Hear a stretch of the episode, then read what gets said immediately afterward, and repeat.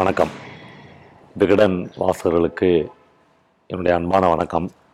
நேற்று சாயங்காலம் எக்மோரில் நான் வந்த ஆட்டோ கிராஸ் பண்ணும்போது தன்னிச்சையாக நான் வந்து மனிதர்களுடைய கால்களை பார்க்க ஆரம்பிச்சுனே வந்தேன். யாராவது ஒரு மனிதனுடைய காலை இன்னொரு மனிதன் பற்றி கொள்ளுகிற ஒரு காட்சி தெருவோரத்தில் எங்கேயாவது இருக்குமா அப்படின்னு பார்த்துருந்தேன் அப்படி இருக்காது. ஆனால் எனக்கு அப்படி ஒரு ஆசை இருந்துச்சு. இந்த என்ன ஏன் திடீர்னு எக்மோர் ஸ்டேஷன் கிட்ட வரும்போது எனக்கு வந்துச்சுன்னா ஒரு வாசிப்பாளனுக்கு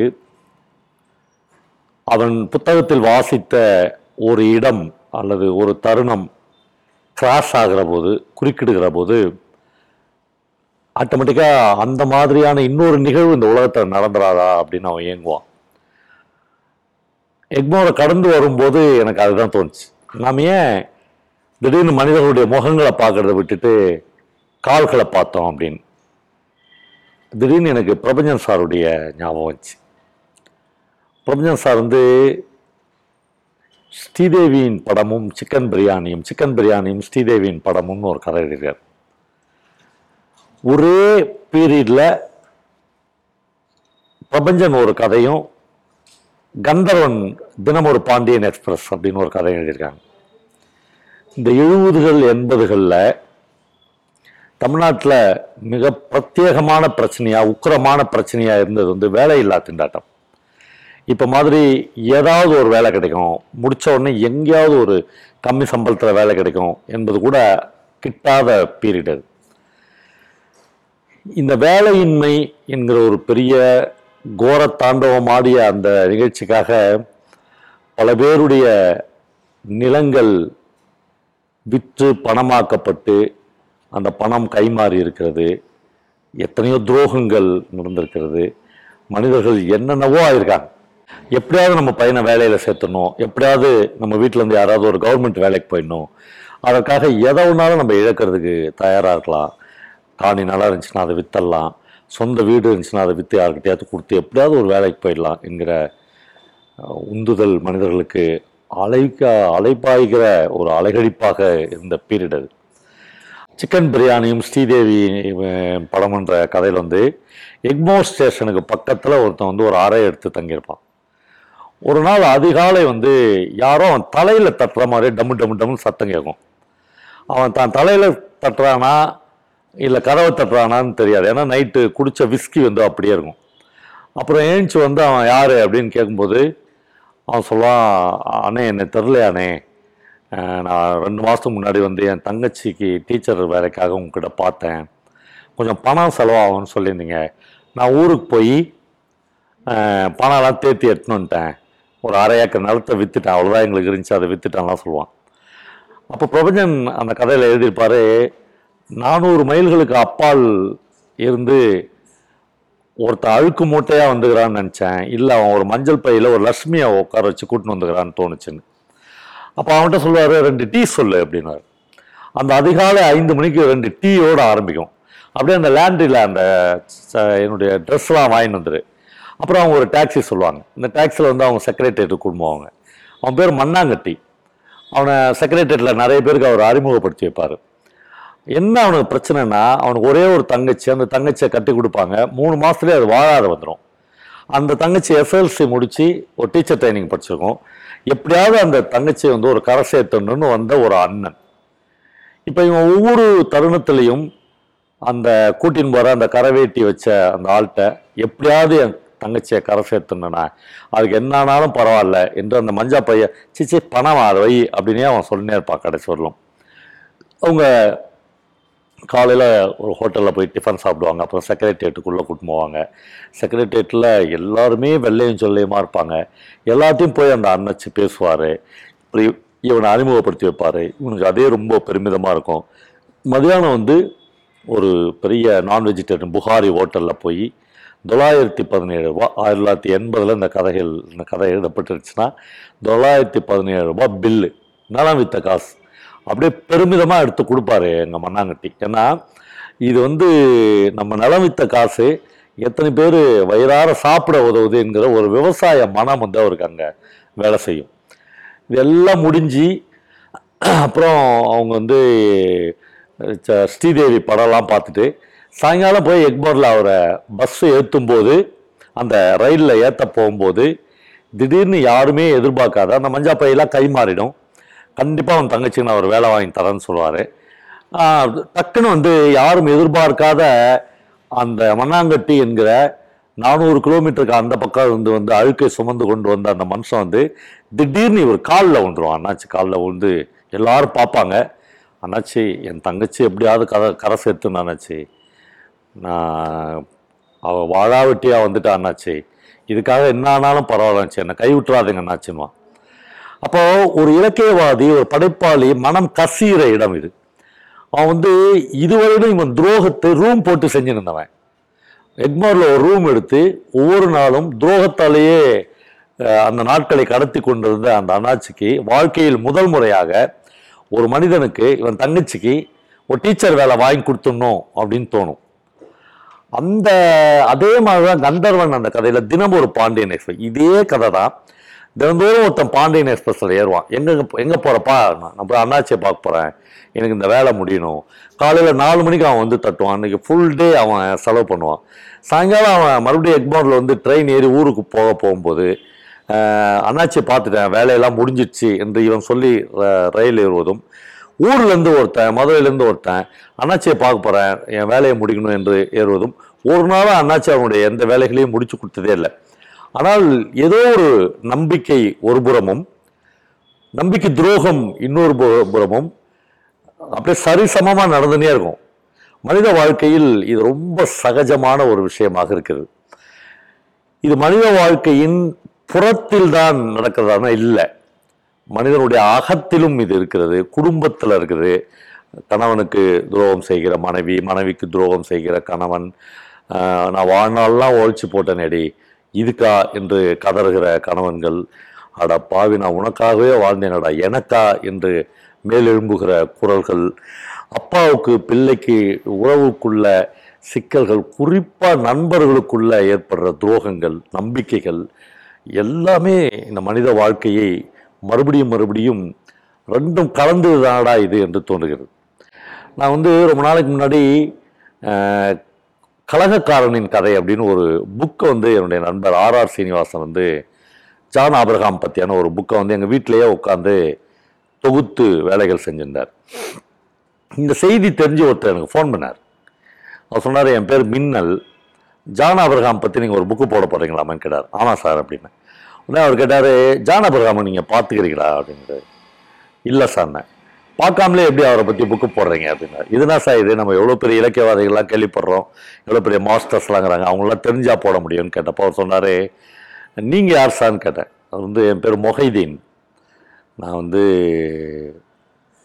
குற்றாலத்துக்கு பக்கத்தில் ஒரு ஊரில் இருக்கேன். நான் தான் ஜான் அபராமுடைய வித்தியார்த்திகளே இதோ இதோ படம் தயாரித்த தயாரிப்பாளர் அப்படின்னு சொன்னார். எனக்கு ரொம்ப ஆச்சரியமாக இருந்துச்சு.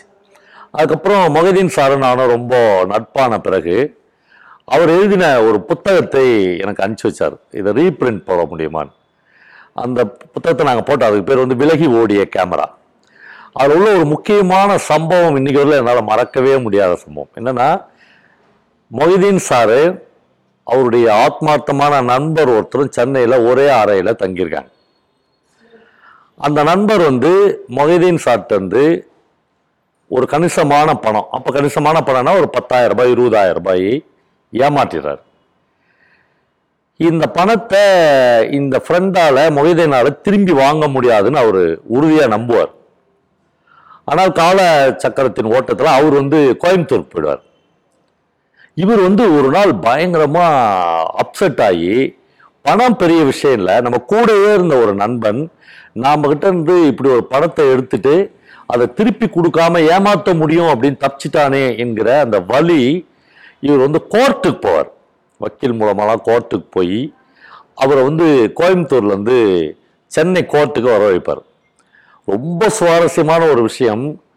அவர் நேராக வந்து ரயில்வே ஸ்டேஷனில் இறங்கி நேராக ஒரு ஆட்டோ பிடிச்சி மொஹிதீன் ரூமுக்கு தான் போ வருவார். இவங்க ரெண்டு பேரும் சேர்ந்து குளிச்சு ரெடி ஆகி ரெண்டு பேரும் ஒரே ஆட்டோ பிடிச்சி கோர்ட்டுக்கு போவாங்க. போகிற வரல ரெண்டு பேரும் ஒன்றுமே பேசிக்க மாட்டாங்க. என்னாச்சு? ஏன் என் பேரில் போய் கேஸ் போட்டேன்னு இவர் கேட்க மாட்டார். ஏன்டா என்ன இப்படி துரோகம் பண்ணிட்டு போன அப்படின்னு அவர் கேட்க மாட்டார். ரெண்டு பேரும் கோர்ட்டுக்கு போவாங்க. கோர்ட்டில் வாய்தாக்கள் வழங்கப்படும். ரெண்டு பேரும் வந்து மதியானம் வந்து இவர் வந்து பிரியாணி வாங்கி கொடுப்பாரு. சாயங்காலம் வந்து அவர் ரயில்வே ஸ்டேஷனுக்கு போய் ரயில் ஏற்றிட்டு வருவார். ஓகேடா அடுத்த வாய்தா அப்போ பார்க்கலாம் என்று சொல்வார் இவர் தூரம் வந்து பார்க்குற ஒருத்தருக்கு இவர் தான் இவர் பேரில் கேஸ் போட்டார்னோ அந்த கேஸுக்காக தான் இவன் கோயம்புத்தூர்லேருந்து வந்தால் எதுவுமே தெரியாது.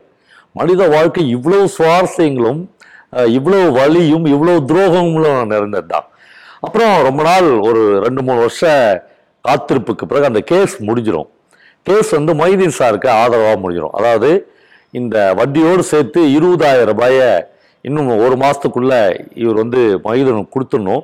அப்படி இல்லைன்னா ஆறு மாதம் ஜெயில்.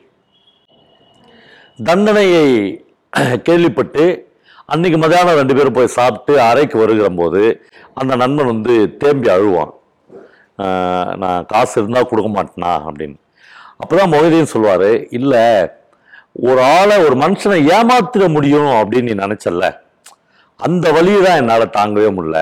உன்ன மாதிரி ஒரு ஆத்மார்த்த நண்பனை என் அறையிலே வச்சிருந்த ஒரு நண்பனே இப்படி நினைக்கும் போது பிரத்யம் எப்படி என்னை ஏமாத்தாத இருக்க முடியும்? அப்படின்னு கேட்குறேன் இயேசுவின் சிலுவை பாடு அதோடு முடிந்து விடுகிறது. ஆனால் யூதாஸின் அந்த குற்ற உணர்வு வரலாறு முழுக்க இன்னும் பின்தொடர்ந்து கொண்டே தான் இருக்குது அது மனித வாழ்க்கையில் ரொம்ப ரொம்ப இதை பற்றி கதைகள் எழுதாத எழுத்தாளர்களே இல்லை. இதை பற்றி எ- உலகின் எல்லா மொழிகளிலும் ஏராளமான துரோகங்களை பற்றியான கதைகள் வந்து கொண்டே இருக்கின்றன. அப்படி என்றால் மொழி இனம் நிறம் எல்லாவற்றையும் மீறி இந்த உலகத்தின் எல்லா நிலப்பரப்புகளிலும் துரோகங்கள் நிகழ்ந்து கொண்டே இருக்கின்றன. இந்த துரோகம் வந்து தொடர்ந்து நிகழ்ந்துனே இருக்கலாம். அது எந்த புள்ளியில் நிகழ்து? எல்லா மனிதர்களுக்கும் தெரியும். துரோகம் இழைக்காத ஒரு மனிதர்களாக நாம் வாழ வேண்டும் தெரியும். ஆனால் அப்படி யாருமே இல்லை. எல்லோரும் ஏதோ ஒரு வகையில் தான் ஒரு இடத்த கடந்து விட வேண்டும் தான் ஒரு உயரத்துக்கு போயிடணுன்றதுக்காக துரோகத்தோடையே போகிறோம். அப்படி போகிற ஒவ்வொரு மனுஷனும் தன்னுடைய தோளில் அந்த துரோகத்தை சுமந்து கொண்டு தான் போகிறான். அப்படி போகிற ஒரு மனுஷன் வந்து நிம்மதியாக இருந்துட முடியும் நிம்மதியாக சுவாசித்து விட முடியும் நிம்மதியாக வாழ்ந்து விட முடியுமா அப்படின்னு தெரியல. ஆனால் ஒவ்வொரு நிமிடமும் அவன் தோளில் ஒரு துரோகம் உட்கார்ந்துனே நேர் அந்த அந்த துரோகம் வந்து அவனை ஒரு பின்தொடர்கிற நிழல் மாதிரி அவன் கூடயே டிராவல் ஆகும் அப்போது அப்புறம் எத்தனையோ அற்புதமான தருணங்களை நம் இந்த துரோகத்தின் பொருட்டு தவற விட்டுக்கிடும் நான் பேச வந்ததை நீ ரெண்டு நிமிஷம் காது கொடுத்து கேட்டிருந்தனா நான் இந்த தற்கொலை முயற்சிக்கு போயிருக்க மாட்டேன். நான் சொல்ல வந்ததை நீ அன்றைக்கி ஒரு நிமிஷம் கேட்டிருந்தனா என் மனைவி எங்கள் வீட்டை விட்டு ஓடி இருக்க மாட்டா. இப்படி ஆயிரக்கணக்கான குரல்கள் இந்த காற்றின் திசையெங்கும் நிறைந்திருப்பதை நம்ம பார்த்துன்னே இருக்கோம். இந்த காது கொடுத்து கேட்கறதுல மனிதர்களுடைய குரல்களை அலட்சியப்படுத்துவது உதாசீனப்படுத்துவது. நான் அன்னைக்கு நீ பிரச்சனையில் இருக்கும்போது நான் தாண்டா உதவுனேன். இன்னைக்கு என்னுடைய வார்த்தைகளே உனக்கு வந்து கேட்க முடியாததாக ஆயிடுச்சா? காதற்றவனாக ஆயிடுச்சா என்கிற அங்கலாய்ப்புகள் மனித சமூகம் எங்கும் எல்லா இடத்திலும் நிறைந்திருக்கிறது. ஒருவேளை இந்த நிதானம் சக மனிதன் என்ன சொல்ல வரான் என்கிற நிதானம் இந்த துரோகத்தை உங்கள் உடம்பிலிருந்து முற்றிலுமாக கழுவி எடுத்துரும் அப்படின்னு நான் சொல்ல. ஆனால் இந்த துரோகத்தின் சதவீதம் குறையும். குறைந்தபட்சம் நீங்கள் தோளில் வாழ்நாளெல்லாம் சுமந்து கொண்டிருக்கிற அந்த துரோகத்தை குறைந்தபட்சம் உங்கள் இடுப்புக்காச்சும் இடம் நகர்த்த முடியும்.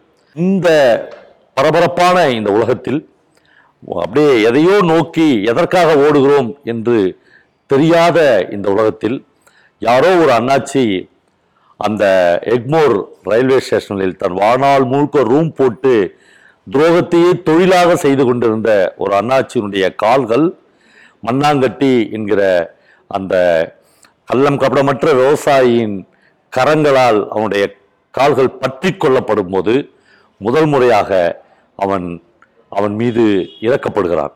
முதல் முறையாக அன்று இரவு நிச்சயமாக அந்த அண்ணாச்சியார் நன்றாக தூங்கி இருக்க முடியாது. அவன் செய்த துரோகங்கள் அவனால் வாழ்விழந்து போன தங்கைகள் அவனால் மனமுடைந்து போன மகள்கள் அவனால் தற்கொலை செய்து கொண்ட இளைஞர்கள் எல்லாமும் அவனை ஒரு பிராண்டு பிராண்டி எடுத்திருக்கும். இந்த மனித சமுத்திரத்து இந்த மானுட சமுத்திரத்துக்கென்று மனிதர்களுக்கென்று பொதுவான ஒரு அறமும் பொதுவா பொதுவான ஒரு இறையாண்மையும் பொதுவான ஒரு விழுமியமும் இருக்கிறது. அது உனக்கு சரியாக இருக்கலாம் அவனுக்கு தவறாக இருக்கலாம். ஆனால் ரெண்டு பேருக்கும் பொதுவானது என்று இந்த வாழ்க்கையில் ஒன்று இருக்கிறது இல்லையா? அந்த புள்ளியை நோக்கித்தான் மனிதன் தன் ஜீவிதத்தை கடக்க வேண்டும் என்று ஆசைப்படுகிறேன்.